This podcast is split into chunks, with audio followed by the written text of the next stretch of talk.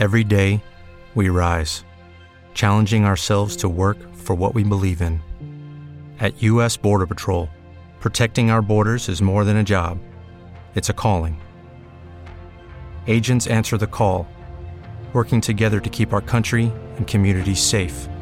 If you're ready for a new mission, join U.S. Border Patrol and go beyond. Learn more at cbp.gov/careers. Il podcast Live on Hub affronta il tema dello spazio domestico, dello spazio urbano e relazionale e i mutamenti che avvengono in particolare in questo momento storico come possibili orientamenti di nuove evoluzioni dell'abitare. Attraverso il contributo di creativi, imprese, architetti ed esperti si definiscono narrazioni per restituire una rappresentazione delle nuove dinamiche e idee futuribili su cui ripensare i nostri comportamenti abitativi. Live on Hub nasce da un'idea di Studio It's in collaborazione con Art Tribune. Tutti gli episodi su arttribune.com slash podcast.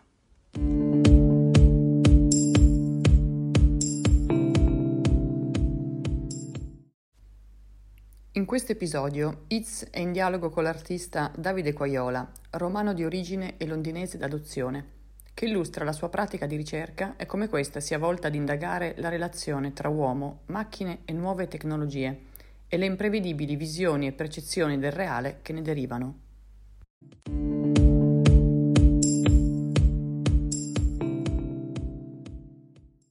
Benvenuti, oggi incontriamo Davide Quagliola, artista. Davide, nella tua ricerca emerge chiaramente che la tecnologia è considerata non come uno strumento, ma come un vero e proprio collaboratore. Rispetto a questo volevamo porre attenzione su un aspetto su cui tu ritorni più volte, ossia il fatto che della macchina ci sembra che ti interessi soprattutto la sua capacità di avere uno sguardo disinteressato, a cui è sottratto l'aspetto emozionale. Al contrario, però, negli esiti delle tue ricerche la componente emozionale che dà l'incontro con questa vastità e complessità di dati che la macchina restituisce, ci sembra molto potente. In che cosa, in quale forma di senso trovi che la macchina possa evolvere l'umano? Allora, il mio lavoro sicuramente si può riassumere in questa uh, relazione un po' distopica, ma allo stesso tempo poetica tra, tra uomo e macchina, quindi effettivamente al, eh, nel senso più allargato anche come eh, le macchine, la tecnologia cambia il nostro modo di osservare il mondo e sta cambiando proprio il nostro modo di eh, percepire il mondo eh, intorno a noi.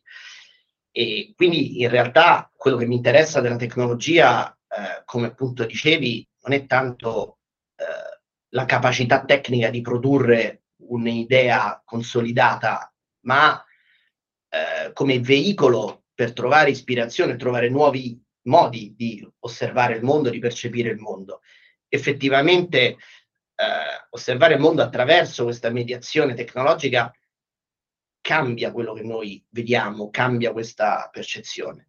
Eh, quindi eh, per me diventa una sorta di, di spunto cercare di eh, esplorare eh, principi, estetiche di come queste macchine vivono e osservano quello che noi vediamo, ma in maniera completamente diversa. Quindi quando parlo di occhio disinteressato, perché effettivamente um, analizzare un'immagine è semplicemente analizzare una matrice di pixel e, e, e quindi poi ci sono degli algoritmi che vengono utilizzati uh, all'interno della mia ricerca, del mio studio, uh, dove vengono fatte delle analisi di queste matrici di pixel, delle, dei lavori su queste matrici di pixel, ma questi algoritmi non sanno effettivamente se poi quello che stai vedendo è, non so, un'immagine, uh, diciamo, classica, religiosa, piuttosto che un'immagine di, di un paesaggio. E quindi questo occhio disinteressato, diciamo, non viene influenzato da quello che tu stai, stai guardando.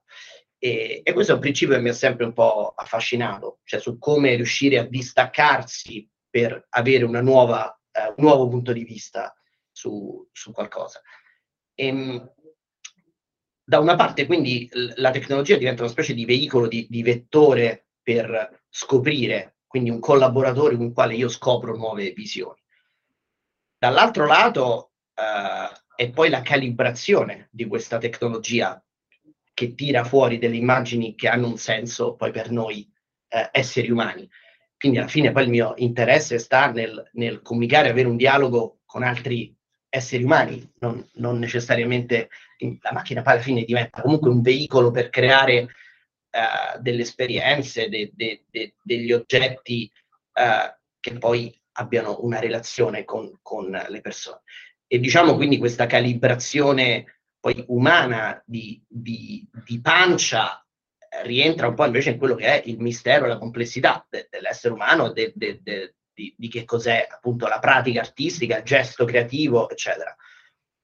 Quindi le macchine sono, diciamo, molto interessanti, molto capaci ad affrontare alcuni tipi di, di task, eh, però gli esseri umani sono altrettanto molto bravi e capaci di affrontare altri tipi di task. E quindi mi interessa un po' questa poetica di, di interazione, di imprevedibilità, uh, di, di uh, decision making uh, portato avanti semplicemente da un flusso creativo mio personale in relazione con degli strumenti che hanno delle loro logiche.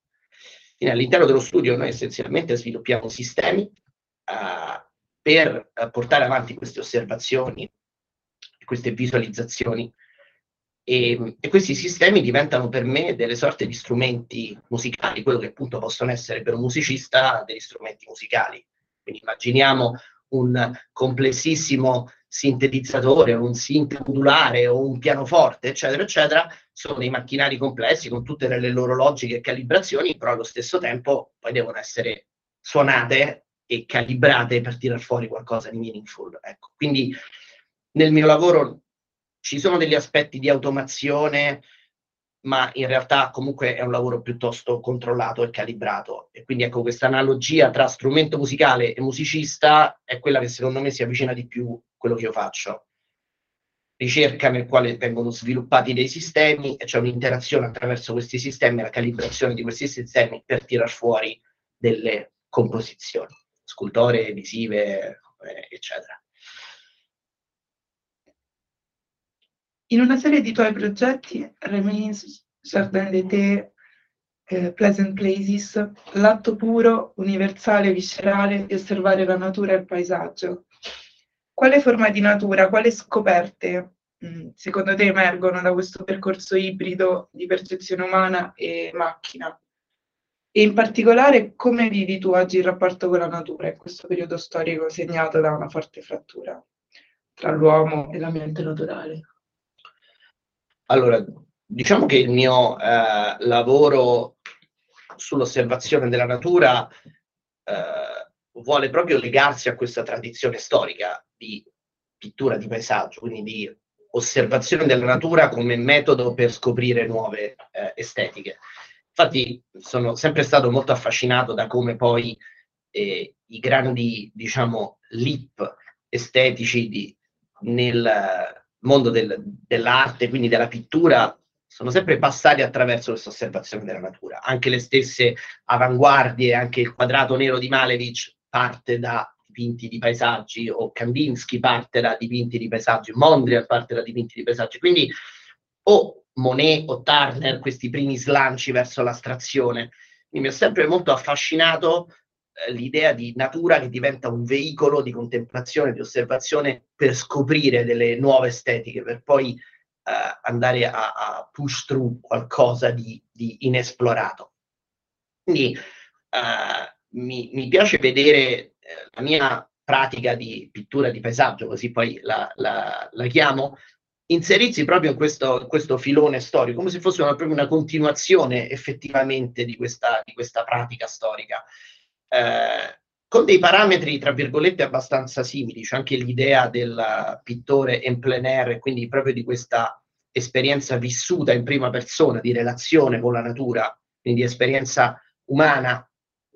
Uh, però allo stesso tempo faccio questo in compagnia di apparati tecnologici uh, molto diversi.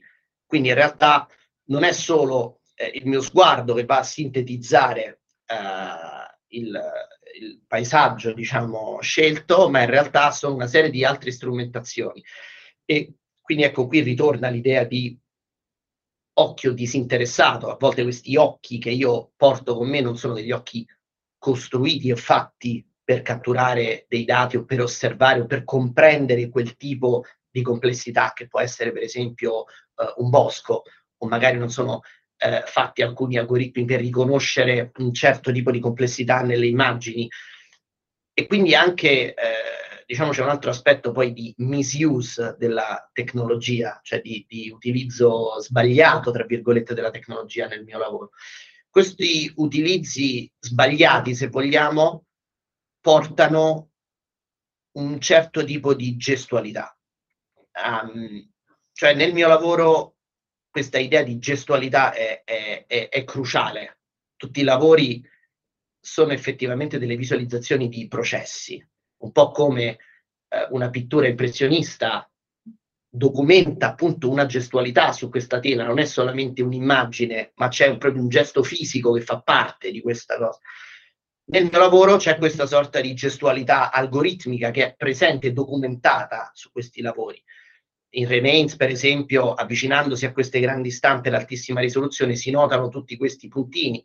Quelli sono docu- una documentazione di un laser che effettivamente ha creato delle sorte di gesti in questa foresta per catturare questi dati e uh, questa impossibilità di catturare questi dati perfetti crea queste gestualità uh, enfatizzate in qualche maniera. Uh, quindi, diciamo, nel lavoro esiste molto questa uh, idea di, di uh, osservare queste gestualità mancate di, queste, di questi macchinari o comunque iterare su queste estetiche di queste gestualità, di questi, di questi sistemi, di queste macchine. Per esempio, nel tutto il lavoro di, di scansione laser che porto avanti, in realtà non c'è una manipolazione dei dati. I dati vengono solo osservati dopo. C'è una calibrazione di come questi dati vengono catturati e di quali condizioni meteorologiche vengono utilizzate per catturare alcuni dati e che tipo di geometrie vado a ricercare per far sì che questi dati vengano eh, con queste gestualità in qualche maniera. Quindi mi piace l'idea di portare questi scanner in alcune condizioni particolari, per esempio, oppure utilizzare degli algoritmi per catturare, estrapolare il movimento eh, da alcune riprese video e vado a catturare però dei momenti particolari, delle condizioni meteorologiche particolari che generano dei movimenti che penso possano diventare interessanti.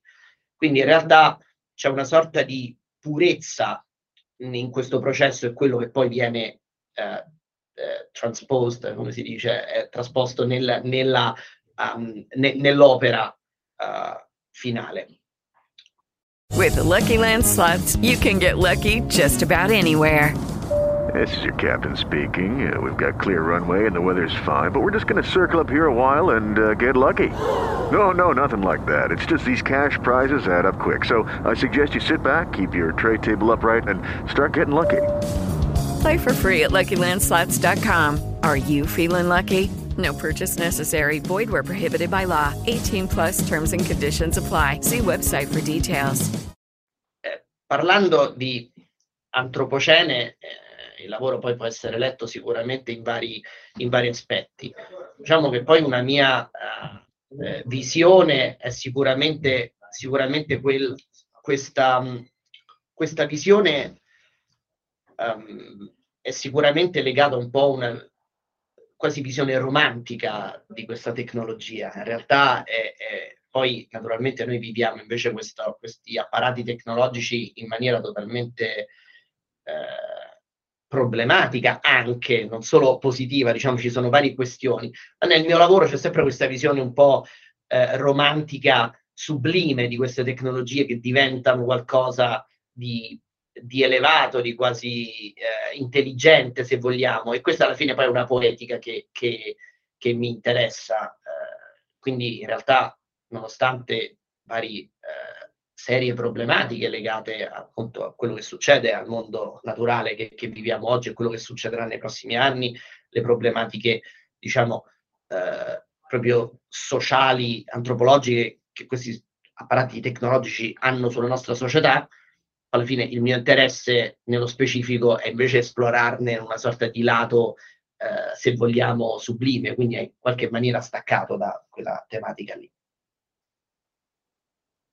Ci puoi raccontare meglio come costruisci il dialogo, soprattutto ehm, in riferimento ai contesti di luoghi, di architetture in particolare? Allora, l'architettura in realtà è eh, stata eh, un elemento fondamentale nella mia vita e nello sviluppo di questa, di questa mia pratica eh, artistica. Eh, io ho cominciato a utilizzare il computer quando avevo 11 anni, perché mio fratello più grande, che ha 10 anni più di me, ha comprato un computer mentre studiava architettura. E ho passato tanti anni accanto a lui osservando questi software 3D di architettura, mi sono particolarmente affascinato. Lui aveva questa collezione di, di El Croquis, di tutti questi architetti, quello era il tempo anche di tutti questi esperimenti decostruttivisti, eccetera. E eh, quindi mi sono, diciamo, molto affascinato su questa idea di un po' ispirarmi a questi eh, appunto studi geometrici, ma esplorandoli senza assolutamente nessun tipo di finalità o di limitazione poi fisica costruttiva, quindi esplorando a livello computazionale queste sorte di sculture in questi spazi 3D. Già quando diciamo ero insomma adolescente, 14 anni, 15 anni, ero già piuttosto dentro questa, questa, cosa. Anzi, infatti, feci anche i render finali della tesi di mio fratello alla fine, tanto, tanto poi ero, divent- ero, entrato dentro, insomma, a smanettare con questa cosa fin, fin da piccolo. E um, quindi effettivamente uh, quello era poi anche, vi racconto un po, di, un po' di background anche un po' più personale, però diciamo quello era il momento anche di tutto il periodo dei rave, dell'esplosione della musica elettronica e quindi in realtà per me eh, erano sempre in qualche maniera collegate, cioè l'idea di fare qualcosa, di esprimersi a livello artistico in una maniera totalmente nuova attraverso la tecnologia, che era un qualcosa che stava succedendo nella musica elettronica, per me si è legato in questa componente, diciamo, artistica, però ispirata a, a quello. Infatti il lavoro all'inizio, eh, alla fine è partito in quel mondo lì, più della musica che non tanto dell'arte, almeno insomma quando ero teenager a, a, al tempo. Quindi questa relazione con la tecnologia in realtà sicuramente ha, ha dato un, un, una, primo, eh, una prima, mi ha un po' messo in riga all'inizio. Poi quello che è successo, eh, ho, ho, vissuto a Londra quasi vent'anni e alcuni di questi anni all'inizio eh, condividevo appunto questa warehouse che era un po' casa, un po' studio con un mio caro amico architetto che studiava l'Architectural Association e anche lì era un momento di grande fermento di studi computazionali all'interno appunto dell'Architectural Association, di DRL, eccetera. E quindi ho cominciato sempre di più a entrare in questa comunità eh, e un po' a livello reciproco questa comunità si è, diciamo, molto affascinata al mio lavoro, quindi ho cominciato a far parte di queste juries all'interno di, delle EA, dei vari master di DRL. Eh, per un anno ho portato avanti un mio master alla Bartlett, e quindi diciamo eh, c'è stato appunto una, un, un, legame con questa cosa dell'architettura che in un modo o in un altro secondo me può essere letta eh, nel, nel, lavoro e questo diciamo è uno de, dei ruoli, è un po' una presenza che c'è nella mia vita. Un altro, in una maniera molto più pratica, è la relazione tra le mie opere e gli spazi espositivi e eh, diciamo soprattutto con le opere video che non hanno la loro eh, diciamo, fisicità prestabilita, ma questa fisicità, materializzazione viene decisa in relazione allo spazio, questa relazione tra spazio e, e opera è, è, totalmente fondamentale. E quindi negli anni, avendo avuto poi più opportunità di, di fare mostre a diverse scale, in diverse tipologie di spazi, uno ha cominciato a collezionare idee, metodi, metodologie per ehm, allestire questi spazi e creare effettivamente delle esperienze eh, fisiche. E questo è molto interessante perché comincia a avere poi un loop anche nella produzione dei lavori stessi. C'erano fino a qualche anno fa eh, i miei video erano presentati come delle grandi installazioni, generalmente veniva presentato un lavoro in grande formato. E in realtà poi negli anni eh, invece mi è capitato di fare tante mostre, magari anche in grandi istituzioni, in musei dove ci sono spazi più articolati o più spazi, più lavori, più seri che si relazionano tra di loro e quindi questo percorso espositivo ti porta poi invece a ragionare in altri, in altri modi e questo ha avuto un feedback anche sui lavori, sui video. E infatti mi piace molto l'idea di esplorare ecco, scale dal microscopico, piccolissima eh, esperienza intima alla scala molto grande, immersiva. E, ehm, e quindi generalmente quando qualcuno mi contatta per esporre un lavoro, per fare una mostra, un'installazione o qualsiasi cosa, la prima cosa che succede è la generazione di un modello 3D e anche se c'è semplicemente un piccolo schermo appeso a un muro, c'è un modello 3D dove in qualche maniera si cerca di capire esattamente qual è la dimensione di questo schermo, qual è il colore di questo muro, qual è la condizione luminosa di questo spazio per creare o come arrivi a questo spazio, quanta luce entra quando si aprono le porte di questo spazio, eccetera, eccetera. Quindi in realtà poi c'è un sacco di lavoro proprio di allestimento per creare questa esperienza. E il mio lavoro uh, è un lavoro che va contemplato, diciamo, mi piace l'idea di immaginare queste opere come se fossero degli oggetti di contemplazione. Per creare questo c'è bisogno di, una, uh, di un environment intorno che permette questo. Uh, quindi, ecco, anche se poi tante delle opere sono digitali, possono essere immaginate come delle cose effimere, sono dei file, però poi alla fine è nella loro materializzazione fisica che vengono esposti e questa materializzazione è assolutamente cruciale nel capirle, comprenderle e, e, e, contemplare, diciamo, avere il piacere anche di, di, ecco, di, di viverle. Per concludere, una domanda sul tema del tempo. Il tuo lavoro eh, mi sembra che sta in una dialettica costante con la memoria, da cui scaturiscono nuovi fenomeni estetici che generano una semantica che però non disconosce mai il passato, ma al contrario riconos- ne riconosce l'importanza e lo evolve. Qual è la tua visione, il tuo rapporto rispetto al tempo inteso come materia da manipolare? Eh, il mio lavoro sicuramente eh, è molto legato a, a questa tematica di, di, di, tensione, di una sorta di non linearità tra passato, presente e, e futuro che è costantemente rimesso in gioco.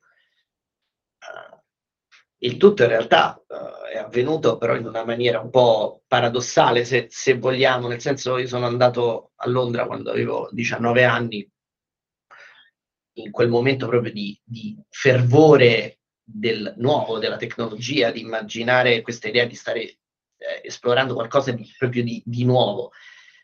E, e, poi quello che invece è successo, stando a Londra, esplorando questo, ricercando questo, eh, ho cominciato a osservare uh, questi, questi posti che vedevo magari tornando a Roma ogni tanto, con occhi completamente diversi. Quindi la stessa cosa aveva effettivamente, dopo tutta questa esperienza e questo percorso, la, la, osservavo, la vivevo in maniera diversa. Quindi ho cominciato ad esplorare un pochettino questa idea di osservare qualcosa a noi completamente familiare, con anche delle rilevanze magari storiche importanti, come potrebbero essere appunto delle iconografie classiche, per esempio, ma attraverso questi occhi disinteressati di queste, di, di queste macchine e, e e capire appunto eh, come poi la semplice osservazione anche di qualcosa che noi conosciamo bene può cambiare quella cosa a seconda di come, uh, di come viene fatta. E, e, e, questo, vabbè, ormai era insomma quasi, uh, non so, più di 15 anni fa, però uh, questo è stato un po' l'inizio di questo percorso che ha poi strutturato questo, questa sorta di eh, identità cruciale nel, nel lavoro e nella ricerca, cioè quello comunque di creare una relazione con delle pratiche storiche, con il nostro heritage, tutto quello che sviluppo mantiene questa, questa sorta di, uh, di connessione. Uh, possono essere appunto delle pratiche scultoree o magari questa idea del, del non finito michelangiolesco e del gesto che, che, che viene messo sul, sul, marmo, per esempio questa pratica impressionista dell'osservazione del paesaggio, di quest'altro tipo di gestualità. Uh, sulla tela.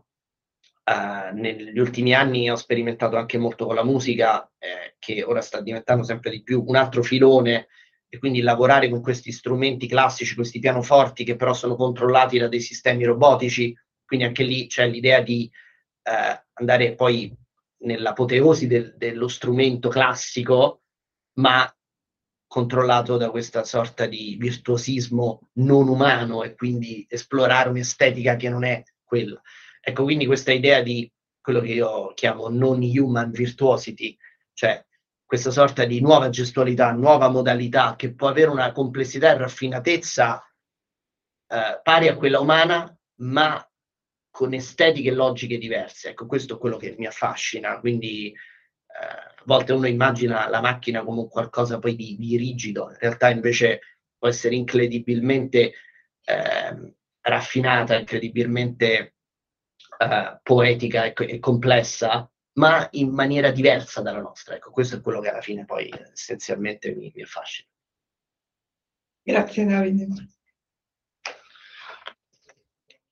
Hello, it is Ryan, and we could all use an extra bright spot in our day, couldn't we? Just to make up for things like sitting in traffic, doing the dishes, counting your steps, you know, all the mundane stuff. That is why I'm such a big fan of Chumba Casino. Chumba Casino has all your favorite social casino style games that you can play for free anytime, anywhere with daily bonuses. That should brighten your day a little. Actually, a lot. So sign up now at chumbacasino.com. That's chumbacasino.com. No purchase necessary. BGW. Void were prohibited by law. See terms and conditions. 18 plus.